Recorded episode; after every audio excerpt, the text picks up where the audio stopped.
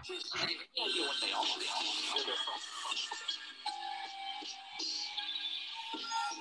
pilots are very often reporting sighting objects in the air that seem to defy the laws of physics.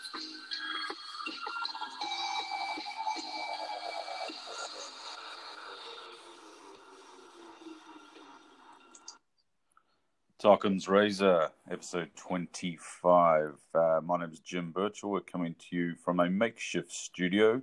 As like a lot of people in the world at the moment, we're under corona quarantine down here in New Zealand. Uh, on the phone, I have Roger Stankovic. Can you hear me, Roger? Hi, Jim. Yes, I can hear you. Can you hear me? I've got you there, mate. No worries. So we have been having a few technical difficulties. Actually, I'm not sure what the situation's like in Australia, but um, we, have been uh, bandwidth has really been bursting at the seams down here, and I've been struggling all day. Actually, it doesn't help being in a house full of people that are streaming uh, TV shows and Netflix and no. so forth. But I've sent them all to bed now, so we're good as gold and ready to go. Okay. Uh, yeah, no worries, Roger. Just um, a little bit on your background for those who haven't. Um, you've been on the show before. Um, uh, you, uh, the Australasian um, director, I think it is. Is director? You're the director. You're the president of MUFON. Uh, I know, uh, I'm just the um, the Australian New Zealand. So Australian New Zealand um, uh, national director. So we yep. we um for MUFON. So I've been doing that for the last uh, five years, I think. And um, yep. yeah, so I, as a professionally, I I'm a neuroscientist. Um, I did a PhD at the University of Sydney, but um, I decided to change my career, and I'm teaching now at um, uh, at the, uh, the Ultimo TAFE. Um, I'm teaching pathology, statistics, and a few other subjects there. So you're a learned fellow. It's fair to say that. Um, sort of, but you know, I still like feel that sometimes you can never, you know, like you can never know as much as what you know, like I always feel like I, I could learn more. Put it that way. and, um, Absolutely. Um, you got a yeah. curious um, case for us this evening. We, are going to be a bit, little bit careful uh, with sub judice, from what I understand. Um, yeah. It's a very, very unusual case. You've opened the uh, MUFON case files and you've found a case from New Zealand. Yeah. Um, a fellow, just I'll just do a little bit of a brief on it, and then you can um, tell us what you know, yeah, basically, sure. which, is, which is more than me. Um, a fellow that we're going to call uh, RH. How does that sound? RH, yeah, that's uh, young, young man who was 22 years old who was uh, killed uh, driving in his car down in the South Island, New Zealand, um, in late 2013. Um, now he was driving with his girlfriend, I understand at the time, and he was killed by a high-speed object, which basically smashed through his windscreen and then unfortunately for RH, smashed into him. And I'm not sure if it decapitated him, but it certainly caused fatal injuries. Um, before, from what I understand, the um, object passed out again through the back window of the car, or, or disappeared out some some window of the back. Yeah, uh, and that object was never found again. There had been a white Ute that was linked to this whole thing. Uh, yeah. Police did pretty extensive inquiries, from what I understand, and no one seems to know what happened on this day, and it's really strange. And I'm very interested to hear your angle because, given your background associated with MUFON, the Mutual UFO Network, so the floor is yours.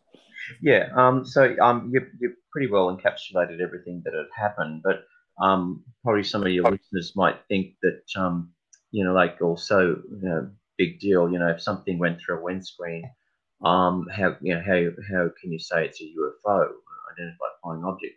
Um, I I also like started looking at this um, case when um, I got an email from the MUFON head of America because there was a, a New Zealand, uh, some, a New Zealand lawyer that had, um, I won't mention his name either, but I'll just say DH, um, basically had um, sent an email to MUFON headquarters and then uh, they said, "Oh well, Roger Stankovic is the you know, national director for New Zealand as well." So sent, uh, they sent me the email and said, um, "Can you correspond with him?"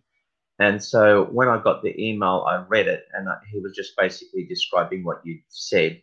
And I still like didn't think too much of it. I still like felt, well, you know, why is he assuming it's a UFO? You know. And um, but just sorry, Roger, just to clarify, yeah. this was a lawyer was involved with the Crown, or was it someone who just had this information passed on or was taking an interest Oh, in the case? he he he sort of like um, found. I don't know how he initially um, stumbled across whether he actually heard the news when it happened or whether he he'd read about it um, in the Yep. newspapers. Um, but he was he he was curious because um, he remembered back in 1978 that he had uh, the, the is it the Kaikoura? Is that my am I pronouncing it correctly? the there's- the Kaikoura UFO incident. yeah. for UFO incident, yeah, in 1978. Um, I don't know how old he was, but he's he's um uh, he would have been a, a boy, I should imagine. But he uh, remembered that, and he remembered that um, uh, basically, uh, you know, like there's a lot of UFO activity in the Canterbury region, of South in uh, South Island in New Zealand. And From what he- I understand, yeah, they they Yeah. put a lot of lights in the sky down there. That's right. And he sort of like um, he he sort of like put two and two together and said, um, it, this could be a possible UFO event because of the circumstances. Because he kept reading and he couldn't quite work out how this object, if it was a normal object, could have penetrated the windscreen and done what it did. Um, and so when he explained this to me, I sort of thought, yeah, I mean, the physics is not quite right here, you know. Um, so that's that's how I initially got the information from him. Yeah. What did you did at that point? Did he tell you what the working hypothesis was from from the police or uh, traffic investigators or anything like that? Well, so we had to um, um we had to work out what the coroner had said, um, and uh, like um, we we we managed to find some information about the coroner and what they what they you know, were saying in the media, and they were saying that um, there was a, a vehicle, another vehicle involved that was actually um, traveling in the opposite direction at the time, and they they were saying, uh, well, from the description, they don't know, they never managed to find the driver of the vehicle, uh, but they were saying it was a white utility uh, because the this is what um, his girlfriend was saying. So the so basically the the couple were in the front, obviously, and um, she observed a vehicle coming towards them, and it was um, from her description. I sort of like narrowed it down to probably an Isuzu um, D-Max 2013 model, basically because of um, uh, just the, the way she described it. And when it, uh, so what the coroner is saying is that something had come off this vehicle um, as it approached them, uh, whether it, it came out of the the back of the vehicle and then bounced off the road and must have hit the windscreen and got and you know punched a hole through it and hit him and um and then uh, but they don't they don't explain how it could have um hit it, hit the windscreen with that much force to have caused the damage that it did to the windscreen and then Particularly, as you say, particularly if it bounced off the road first. Yeah, but the thing is that they found no evidence it bounced off the road. So they checked every Okay. of the road from um, the place where uh, there was a cut-off road called the, oh, I can't remember the name of the cut-off road, but I think um, uh, this is where they started to, this is where the the police started to look. So they were traveling on um, uh, Lake Heiwa Albert Town Road and uh, Hawea, I think it's pronounced. Hawea, sorry, Albert Good. Town Road. And then um, basically there's a cut-off road where they started looking at whether, you know, where uh, looking at whether the object had had um, was still there. So they looked in the on the sides of the road to see whether the object was, and uh, about 600 meters up to where the car had had um, had stopped and turned around. It actually turned around. The, the vehicle had turned around to the opposite direction of the road uh, to where it was going. And so, so basically, um, they couldn't find anything on the road that indicated that something had come off the vehicle and then bounced onto the road. But you, you physically, you couldn't really have something coming off the vehicle that didn't bounce on the road because how could something fly off something? I just can't imagine how an object that was in the back of a utility in, in the opposite direction coming out of the back of the utility and then flying into the windscreen. It just doesn't make sense unless you know the the driver hit a ma- massive hump on the road, which uh, there was no there were no it was a perfectly flat road. Yeah. So, um, especially with that force as well. I mean, yeah, things do fly off trucks, and if and if they um, do. They do. the report, yeah, I mean the report mentions. I'm just going to call her the girlfriend because uh, I don't, I don't actually know who she is, and, and we're not going to name her anyway. No. Um, she seems to have changed her statement a little bit over the years in terms of um, the vehicle, the speed of the vehicle, and that sort of stuff. But that could be sort of, you know, she's been fed things by the police to make, you know, a square Yeah. peg fit into a. Yeah, Yeah, um, the, the vehicle, thing so is that she said that basically, yeah, the the the vehicle was swerving um, Yep. on the road, like it was like it was if it was a drunken driver. Now, if he was doing that, he couldn't have been traveling at a great speed because he No. would have either careered into the side, of, like careered into the vehicle, or Yep. or they would have the the the driver would have um, slid off the road. It was raining. It was it was. Uh, not not night, but it was early in the morning, and it was sort of like uh, the visibility was pretty low. But um, Yeah. you know, like he, he would have had some sort of accident, I reckon. Um, so he wouldn't Was have been traveling at a great speed, I don't think. Um, Was she um was she injured at all? no, from what I from what I read, uh, she wasn't injured at all. Um, and uh, Okay. But the thing is that the object had actually penetrated the windscreen to the extent that it left a, an eight centimeter hole, and then it actually hit um, uh, the, the the driver on I think on the right hand side. I'm not quite sure. I don't remember um, of his face, and left um, an in, uh, an imprint on his face as if it was like a cannonball injury. So this is what the coroner is saying.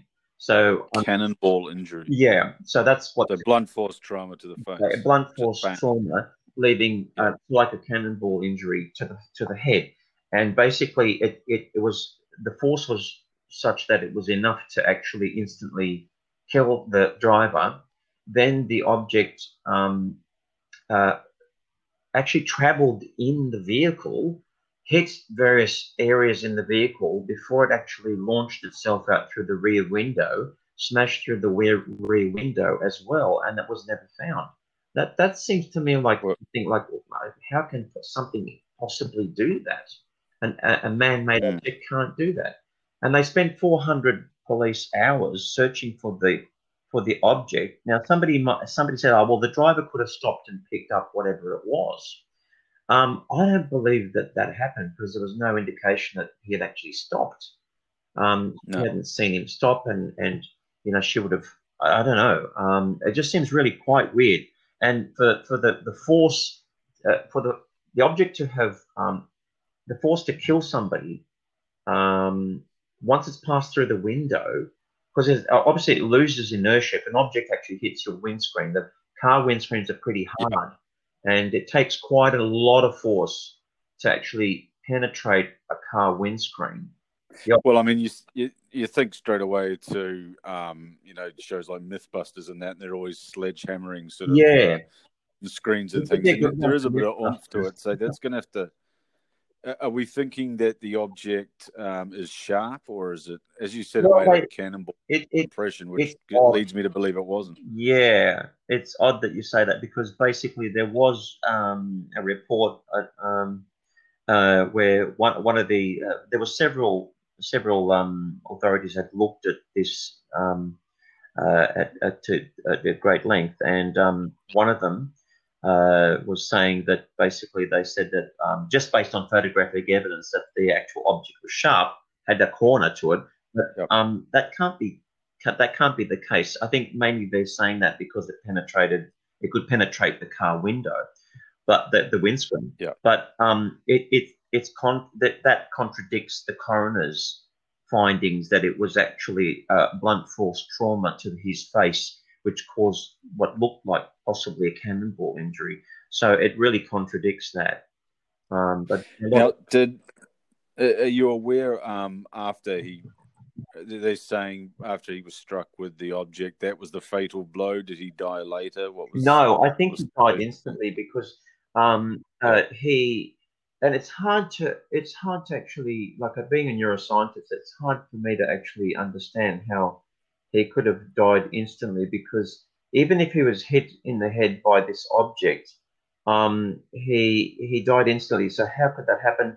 If he if he had a subarachnoid hemorrhage or a subdural hemorrhage, it takes a little while for that to develop. So what it is, what what a subdural subarachnoid hemorrhage is, is that there's there's um uh, layers or coverings of your brain, and that are, Yeah. are similar to just a membrane. And what happens there, there's a lot of blood vessels that are in between those two membranes.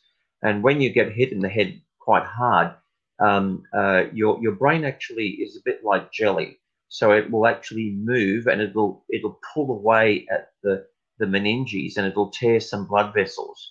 But once those blood vessels, especially if they're arteries, once they're ruptured, they the blood pools up and it actually pushes down on the brain and squashes the brain. And what happens is that the there's a there's a region called the medulla oblongata, and that's where your respiratory region is. So it takes a while, and then so what happens is that the brain squeezes down on the medulla, and it stops you from breathing eventually. But that takes a while to happen. But he was killed instantly. So I, I'm I'm That that was her when she gave evidence. She said that he he died instantly. Is that correct? Um, well, I don't know. I don't know whether she said that, to be honest. But um, there's no indication from what she said in, in her entire testimony that he actually then, like she, um, she took his foot off the accelerator. I know that because he still had his foot on the accelerator.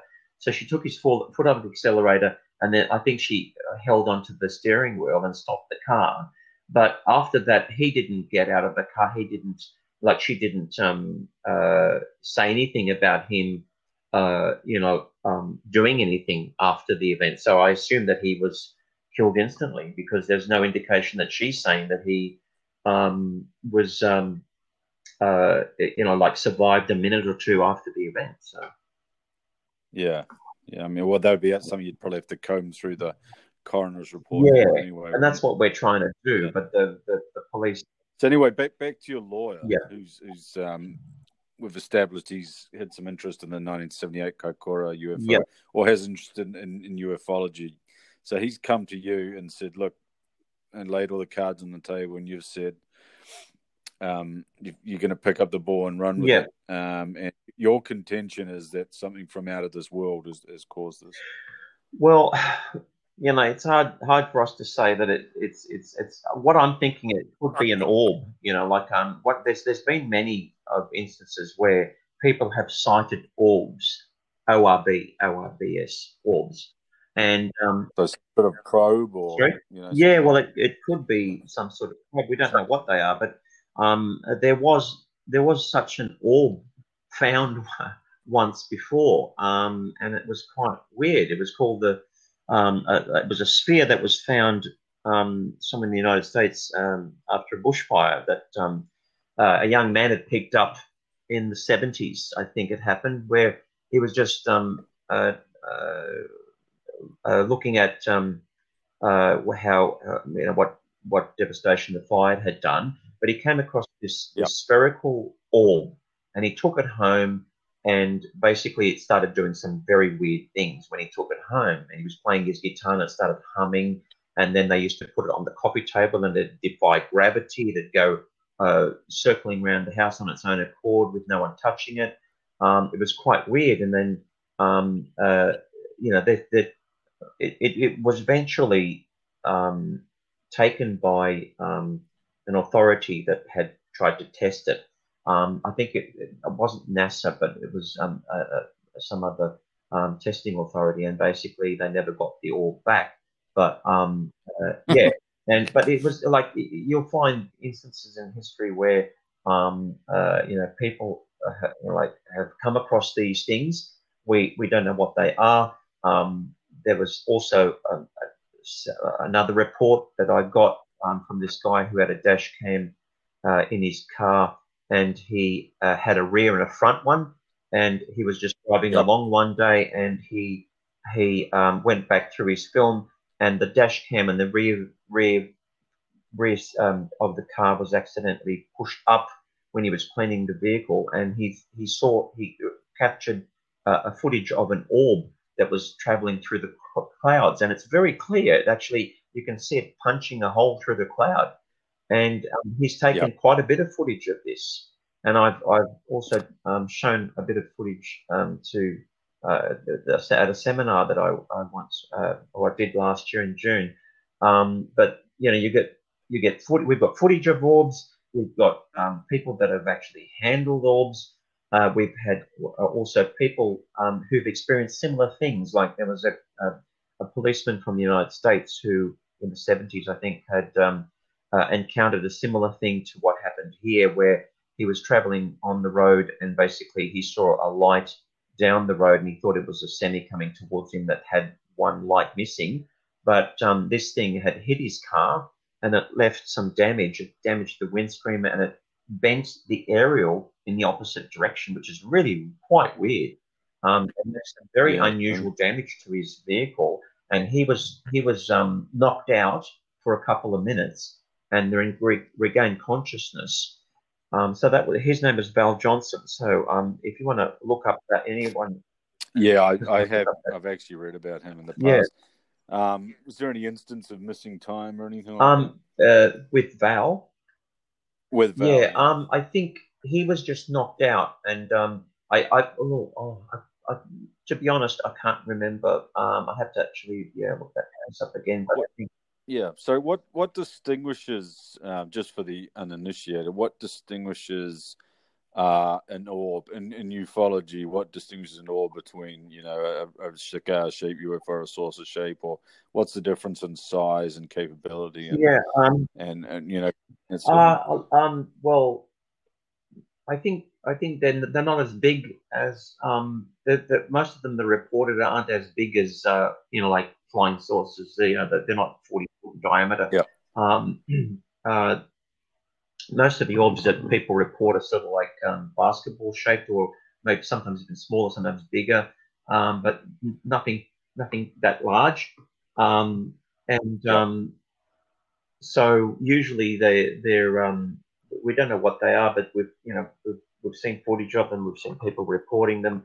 Um, people have reported them inside the house, which is really weird. We I I went back into the into our records and in New Zealand records and tried to find this is the MUFON records and tried to find whether anyone had seen an orb around about the time that this incident occurred, and there were there were a few, there were quite a few, and it was quite interesting how. Um, uh, in the, in the same area, Roger? Yeah, it, uh, well, um, there was one where um, in the Marlborough region, so I don't know what that is. Yep. Uh, so a mother, well, it's, it's not a million. Yeah. So this is June 2000. Sorry, um, June 12, 2013. Uh, a mother saw an orb in her son's bedroom whilst putting him to sleep. So that was in the Marlborough region. That was uh, a little bit before the event, which happened on October 24th. Yep. On August 11th, 2013, in um, near Wellington, I think it's it's Pel- S P E T O N E Is that right? Oh, Petone. yeah. So there was yeah, yeah, it's the outer side. Yeah, so they, uh, there was a, a witness that saw white orbs um, in formation over the water, and one disappeared after pulsing. And then in, in August 13th, a few days later, um, in Wellington, multiple witnesses saw two pulsing white orange orbs, and they were observed executing impossible maneuvers. And then just a couple of days before this event, um, uh, in is it Blenheim? Uh, Blenheim. Blenheim. Blenheim. Um, there was a bright white orb that was seen by witness uh, undergoing erratic movements. Is that is Blen- Blenheim far away from? Uh, is it what? Uh, from yeah, Wanaka, is it? No, I mean they're both in the South Island. They're, um, I mean, as I said, they're not a million yeah. miles away, but there uh, there's there's a, a, decent amount of distance. Blenheim's to, more towards yeah. the top of the South Island. Wanaka's sort of uh, more to the yeah. Southwest. So within you know like a few months, like there's one, two, three, four sightings. Um, that yeah. is strange, particularly the one in the yeah, bedroom. the one in the bedroom's weird. Yeah, I mean, well, that's crazy. Do they? Um, sorry, just to interrupt you. Do they vary in size? The orbs. Um, I'm just trying to relate it back to the recent footage that I've been taking, and uh, I've seen some really strange things yeah. in the sky in New Zealand recently aside from the SpaceX stuff. Yeah. Um, I, I had this strange kind of glowing thing that was just sitting in the sky for a long time, flickered a few times, and disappeared. Um, it's so. What I'm wondering is, is has there been discrepancies in size between the orbs Um, reported? to be honest, I haven't really researched it that much. Um, I, I, I don't think that they're very Yeah. big. Um, uh, the one that the, the guy had um, taken footage of with his dash cam, we sort of like estimated that because um, we we know that the clouds that um, he was taking the photograph, the, the video of, um, were about two thousand feet up, and so this thing would have been the size of a, of a car motor vehicle. So um, that that would have been Yeah. a, quite a large orb, um, which is unusual. Um, because only because it was like you could see it in the cloud and you could see it like punching a hole through the cloud, and it, it had to be a, a decent size because um, you know he videoed it and you could definitely see it from two thousand feet. You know. And obviously, it was something tangible if it was smashing holes. In the Oh hell yeah! I mean, this was this was quite a large object. So um, that that object would have been, and I I, I did um, freeze frames of that video, sent it to the United States, and um, Rob Spearing, um, who was he's on, you'll see him commenting on History Channel and uh, a few other um, uh, you know. yeah, the name yeah, so he, he looked me, at yeah. this video and he he couldn't work out what it was, and he says it's definitely not anything man-made or or a natural phenomenon. And um, we sort of like estimated it to be about the size of a, of a car, of a car, you know, like a motor vehicle, um, because it's so high Yeah. up, and you could definitely see a Yeah. round object. But I I took uh, still frames of the video and and magnified them several hundred times, and it's it's it's just a perfectly spherical um, object which is just emanating light. You can't see an edge to it, but it's it's, it's really weird, Yeah. and um, it, they travel at incredible speeds. Like this thing was just oh, it was just tearing along like you wouldn't believe. Um, I, I don't know whether we estimated the speed, but it was just like really, you know, like tearing along. I don't, it was, you know, And that that's a characteristic because again, I'm just tying it back. I'm trying to make sense of what I've been seeing recently. I've seen a couple of times now. Um, they do they seem under intelligent control? um, I, You know, they Uh, this thing does because um, it, it, it seems to sort of like some of some of the times they, they do really erratic movements and that we I don't know why yeah, that's what yeah I, I, don't saw, know yeah. why they do them Uh, what's the purpose of doing an erratic movement um, is it uh, I don't know um, and that's that's why I can't understand like if it's intelligently controlled um, what's the purpose of why it's why it's Yeah, jerky. yeah. And um, yeah, but it, it, it's hard to say because if they're intelligently controlled, because um, sometimes they sort of like do hide behind clouds and and then appear and then you know like just tear off you know uh, to to one direction. But um, Sounds a little bit. Um, do you remember that video on YouTube from about 2011, I think, and it was in London? Um, and there's sort of a, a group of sort of three or four of them up in the sky, and it, it looks pretty genuine. The video in terms of the reaction of people around and all that sort of stuff. So if it was if it was a hoax, it's a pretty good one. Um, but they they seem that seems to be exactly what you're describing Yeah. there. Just the movements, you know, were intelligent, but they almost unintelligible the way they were jerking around, like why why they needed to do that and so yeah, forth. you couldn't really Um, you couldn't really yeah, put it- you've probably you couldn't really put it down to anything that was man-made or anything that was a natural No. phenomenon, um, and certainly not a meteorite because I mean meteorites don't go up, you know, they fall down.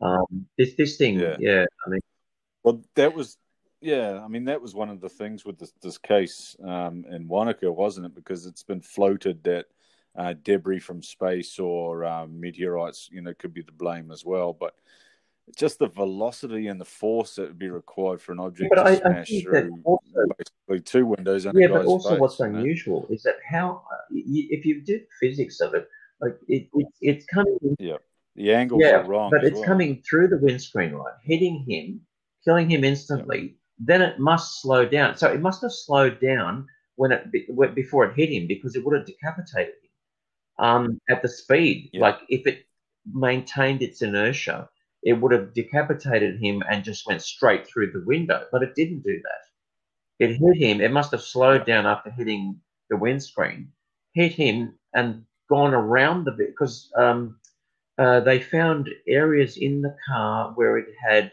done some damage. So whether it ricocheted off the floor and went back onto the windscreen, uh, sorry, into the roof, and then went through the the rear windscreen. How did, how can something do that? It's just ridiculous. Yeah. You know, even if it was a meteorite, it wouldn't do that. Was there any um, the coroner's report? Did it mention any measurements in terms of the size of the uh, wound it was eight like? Centimeters in diameter. So this is the coroner saying it was eight Yeah. centimeters in diameter, and it sort of like roughly corresponded to uh, the hole in the. It was a like a round hole that was. We we we like they've got pictures of the vehicle, but that's after they've taken the Yep. windscreens out, both the left and the right. Sorry, the rear and the front. Sorry, the rear and the front windscreen. Yep. And also, um, we got told that the U.S. Army was involved. Uh, Otago University was involved, and there was um, a, few, a couple of other uh, institutions that were involved, trying to work out what the hell went on. You know, what how did it happen? You know, Yeah, Yeah, I think the um, I think the expert witness was someone from uh, the U.S. military, some capacity in terms of um, I don't know what do you call it, sort of defense forensic kind of testing and that sort of stuff. Um, someone like Yep. that was involved um, because they the New Zealand military or police just obviously didn't have the no. capabilities. I- So the Um, Defence Technology Agency in New Zealand was dealt with. involved. The Institute of Environmental Science and Research in Auckland was involved. The U.S. Army was involved, and the Otago University was involved. So, I mean, if it, if it was simply something that went through a windscreen, why did you? Why did they have four very specialized um, institutions looking at this? You know, like I mean, it, there was something. I don't think it was a drone. Um, I I just really don't think it's a drone. Um, basically, a drone wouldn't survive that. I mean, if it was a military drone, I don't think it would even behave the way it did, and it just would be too small for a military drone. Uh, military drones are pretty damn big, you know. They're they're things that go in the water. They they come out of the water. They The- go in the air.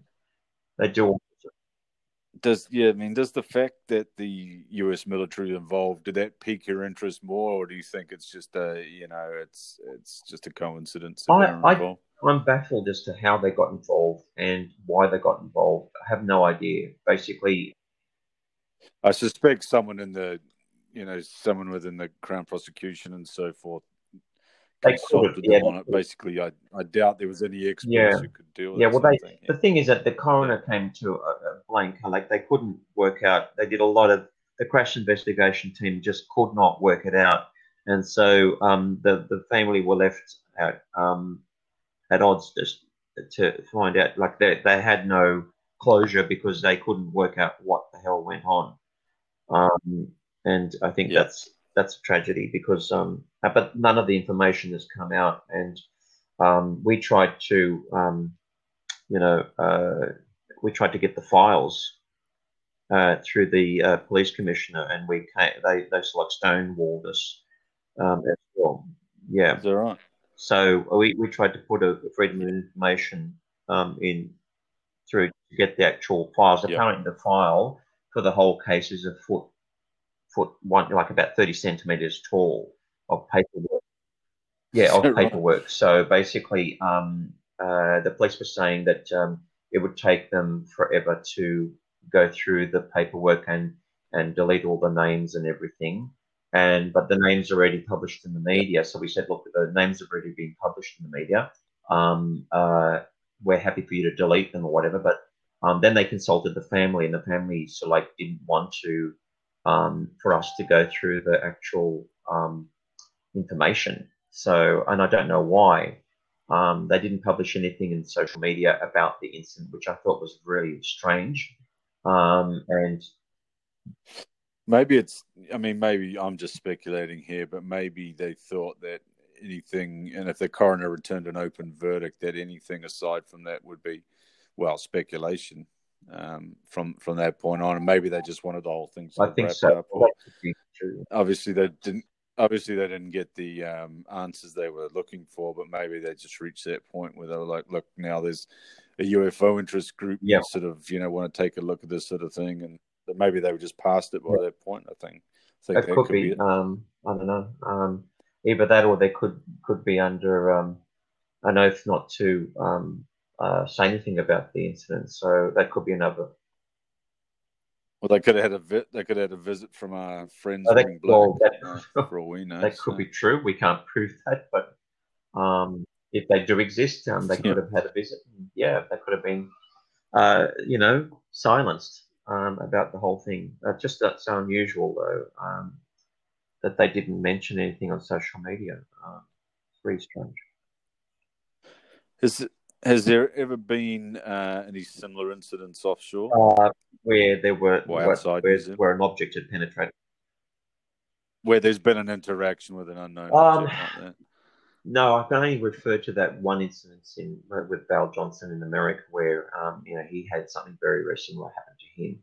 Um, not to the extent where it penetrated the windscreen, Yeah. but it was a similar object, um, and based on the pattern of of um, uh, of um, uh, damage it did to the, the actual windscreen, there were some windscreen experts that had a look at it, and they said it was probably a spherical object that, that collided with the windscreen and and had, um, but they were, they were very puzzled about um, the, the damage that it did to the aerial and a few other things.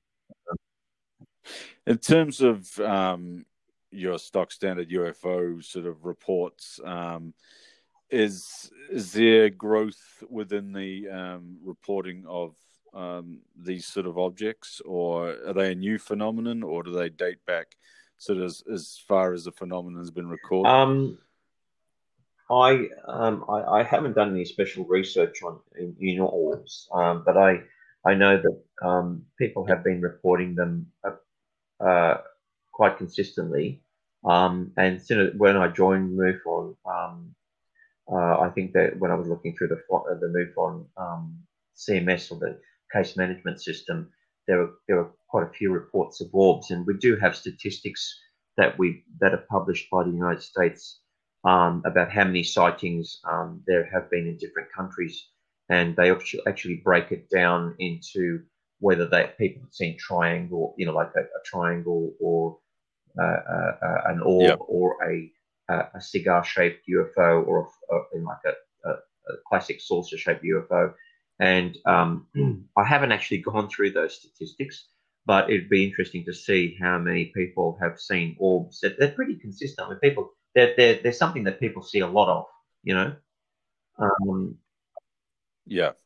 I think obviously with the advent of uh, personal use of drones and stuff, a lot of the explained stuff probably um, you know is accounted for in terms of drones and orbs and that sort of stuff. But uh, that, that's why I was asking sort of about the uh, Oh, okay. recency of the reports and so forth. You know, have they been reported Well, before absolutely. drones be- Absolutely, they've been put- commonplace, you know? drones have been around. They yeah. Okay.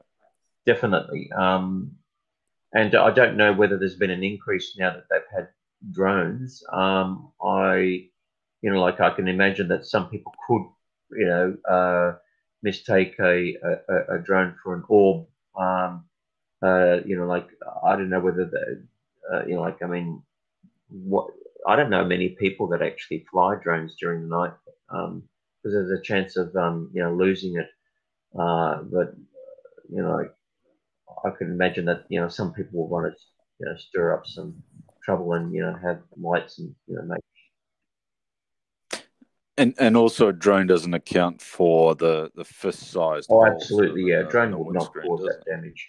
Um, you're looking at it something that's a solid object, probably you know like that that has considerable weight as well, um, and um, something Yep. that's fairly uniformly spherical um, to have caused that sort of damage, and it was it must have been traveling at you know fairly good speed, and it, it intelligently controlled because it was trying to work a way out of the car, work its way out of the car. But then again, you like think, well, how did it crash into the car? You know, if it's that intelligent, um, what what made it, you know, smash into the car? Yeah. Um, I don't know.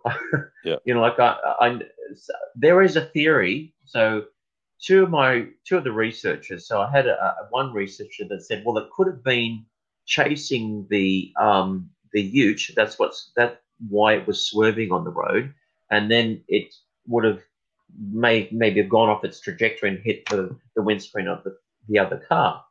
and uh, uh, one of the researchers was saying that um, that's probably what that could have been the reason why uh, the utility driver was uh, never found because he didn't want to, um, you know, like say that oh, you know, I was being chased by a UFO, or or um, the other thing is that he um, could have been tracked down but silenced because um, of the story that he gave.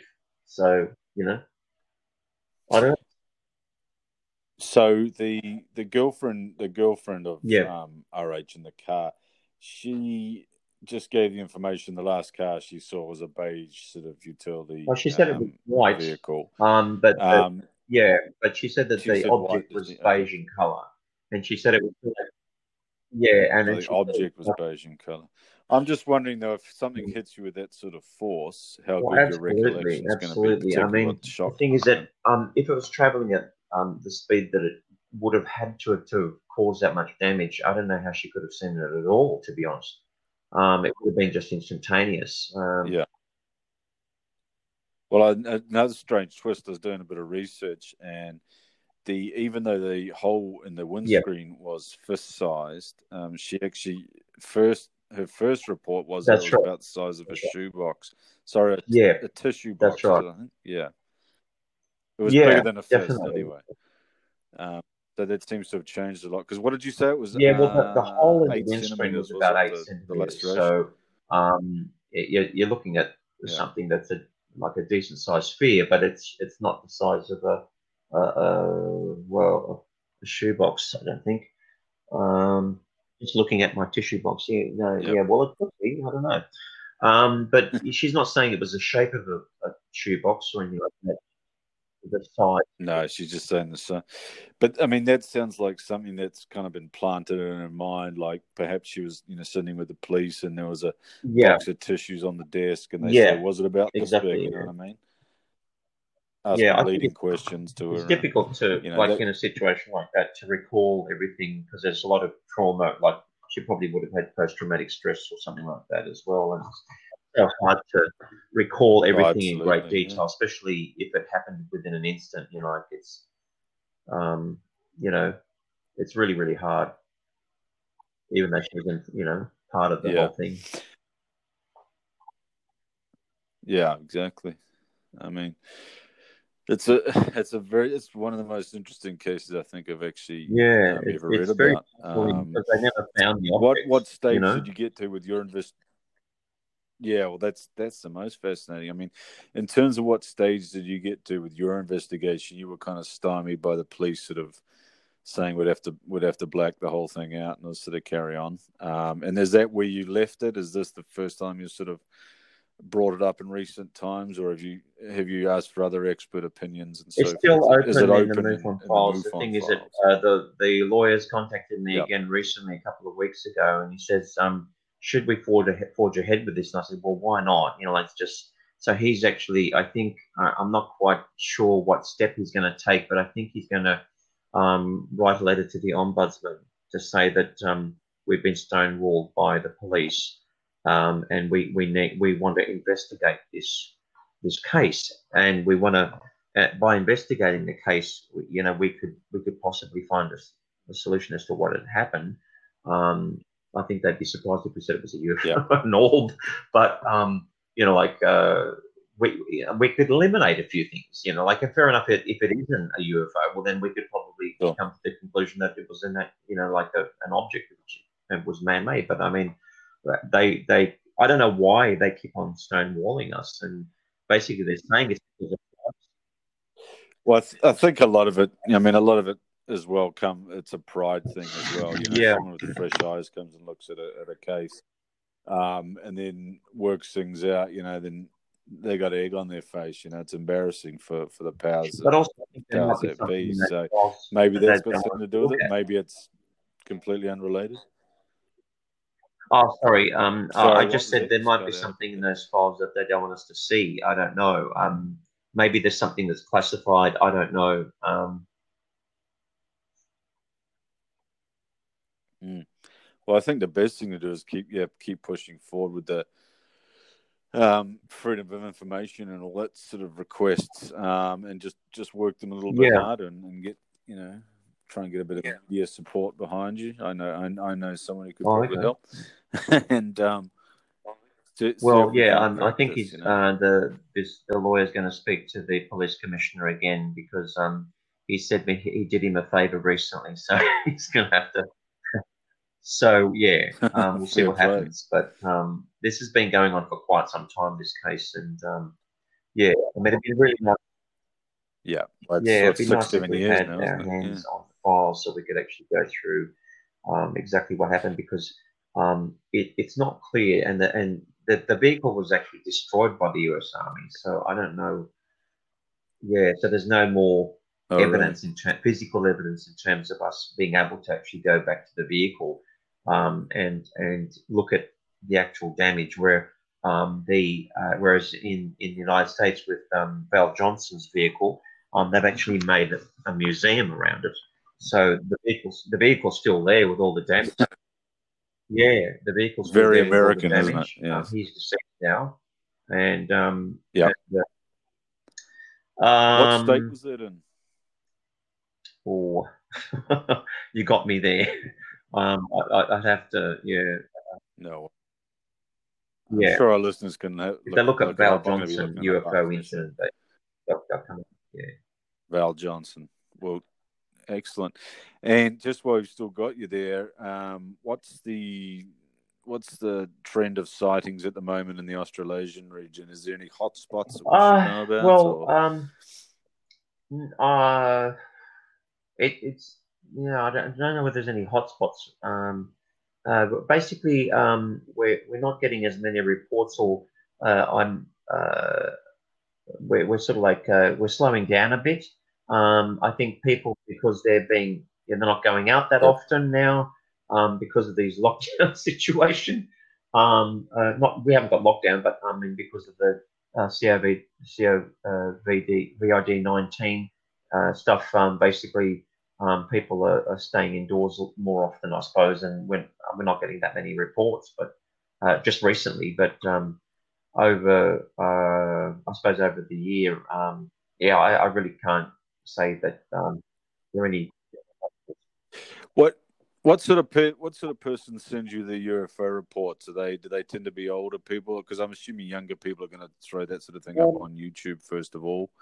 Um, No, we they, get a- we get a older broad- people? Or are they we get a broad range of people, and, an um, They um, some can Yeah. be even like quite quite young, um, uh, and they get their parents to you know report it. Um, we've had kids as young as nine, you know, wanting, wanting uh, a UFO report, and we get people oh, really? the elderly people are usually ones that have had a UFO report, a historical one where in the 1960s or something like that when they saw a UFO or you know, and they they of like just reporting it now because they're saying, oh, I want to report this thing that I saw in the you know in the 80s or something like that. Um, you, you get a you get quite a, a broad range of people uh, from different um, uh, occupations as well as age groups. Um, there's no specific, so like there's no. I haven't really done the stats on it, but um, for just by looking at what I'd received, I mean, it, it, it's not restricted to any particular age group or, or profession. There doesn't appear I to be a don't think so, but I mean, I'd have to do the stats on it, to be honest. Um, Yeah. And then have to go. They have to go. It's Yeah. painstaking, so you've got to go through each report and then and then. Well, you got plenty of time on your hands now, Roger. Yeah, I know. But uh, so being a teacher, I've got to now, um, yeah, remotely contact my students through Adobe Connect, and so um, it's going to take less time, but still, you know, like you- you're not upfront lecturing or anything like that. But yeah, I suppose I could. Unfortunately, the CMS or our database doesn't allow you to actually put a keyword in, and it'll it can't search for those things. So you've got to actually manually go through things um, and each case, and then find out because we tried to do that recently with um, a recent one of my investigators said, um, "Can I search for wrinkled grey aliens?" And I said, "Well, I, I can't because I I can't put that keyword in. It's not going to sort out the reports that have got that in. But it'd be nice to actually have a, have a database like that. But we, we don't have anything that sophisticated, so Yeah. because it's all Is it still a bit manual? Is it? Uh, dealing no, with it, it, it like it, it goes. Our, our CMS database goes back to, to 2000, the year 2000. So it's it's 20, 20 years old. Okay. Um, but anything before that would have been. Um, Yeah. I don't not quite sure how they reported reports before that. Um, they, they could have been hard copy reports, and um, our reports go way back to 1969, um, and even before that, when APRO was around, um, we we were uh, you know uh, MUFON came out of APRO, so Ap- APRO. Um, What did, uh, what did APRO stand? for? Aerial Phenomenon Research Organization. Um, I used to be a member of that many, many, Okay. many years ago as a young guy, and um, basically, um, MUFON started when uh, Project Blue Book was closed um, in 1969. So um, that's how we um, we Yep. formed. Um, I I didn't know anything about MUFON in those days, and I was a little kid anyway. So basically, um, uh, you know, like APRO was um, was was formed after that as well, and then um, uh, a lot of their reports, um, I think, um, was sort of like uh, part of MUFON as well. But yeah, I'm not quite sure what we had before.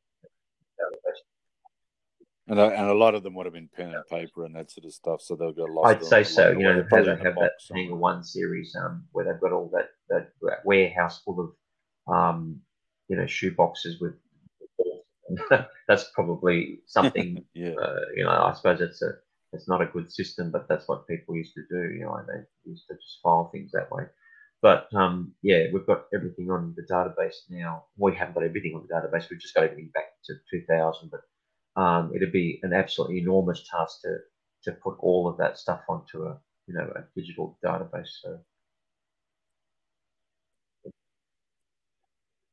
Well, I'm sure there's someone will someone Yeah. will do it for you. Someone who loves cataloging. An ex-librarian. yeah, unfortunately, like that, don't have enough money. They'd have to all be volunteers. No, But, uh, Yeah, absolutely. thank you. All right, good speaking with you, Roger. Um, I think we'll call it a day, but we'll be back in touch because I'm I'm really fascinated, as I said earlier, by uh, by this case, and I think it'll give me something to do over the next three weeks of three and a half weeks or so of shut in. Um, and I'll put my thinking cap on and see if we can't uh, get some sort of resolution to this. Yeah, I sure I, I, we can like go through some more New Zealand well. cases as well. I mean, I'm going to go through the database and we will pick out some more Yeah. interesting cases. And um, uh, I think you said you wanted to speak to the witnesses and something like that. Uh, yeah. That'd be good. Yeah, No that'd be good. Get them Thanks, on the Jim. show. Thanks for stopping by, Yeah, Roger. catch you later. Thanks. Bye bye. See you on the next one. Yep. Bye, mate.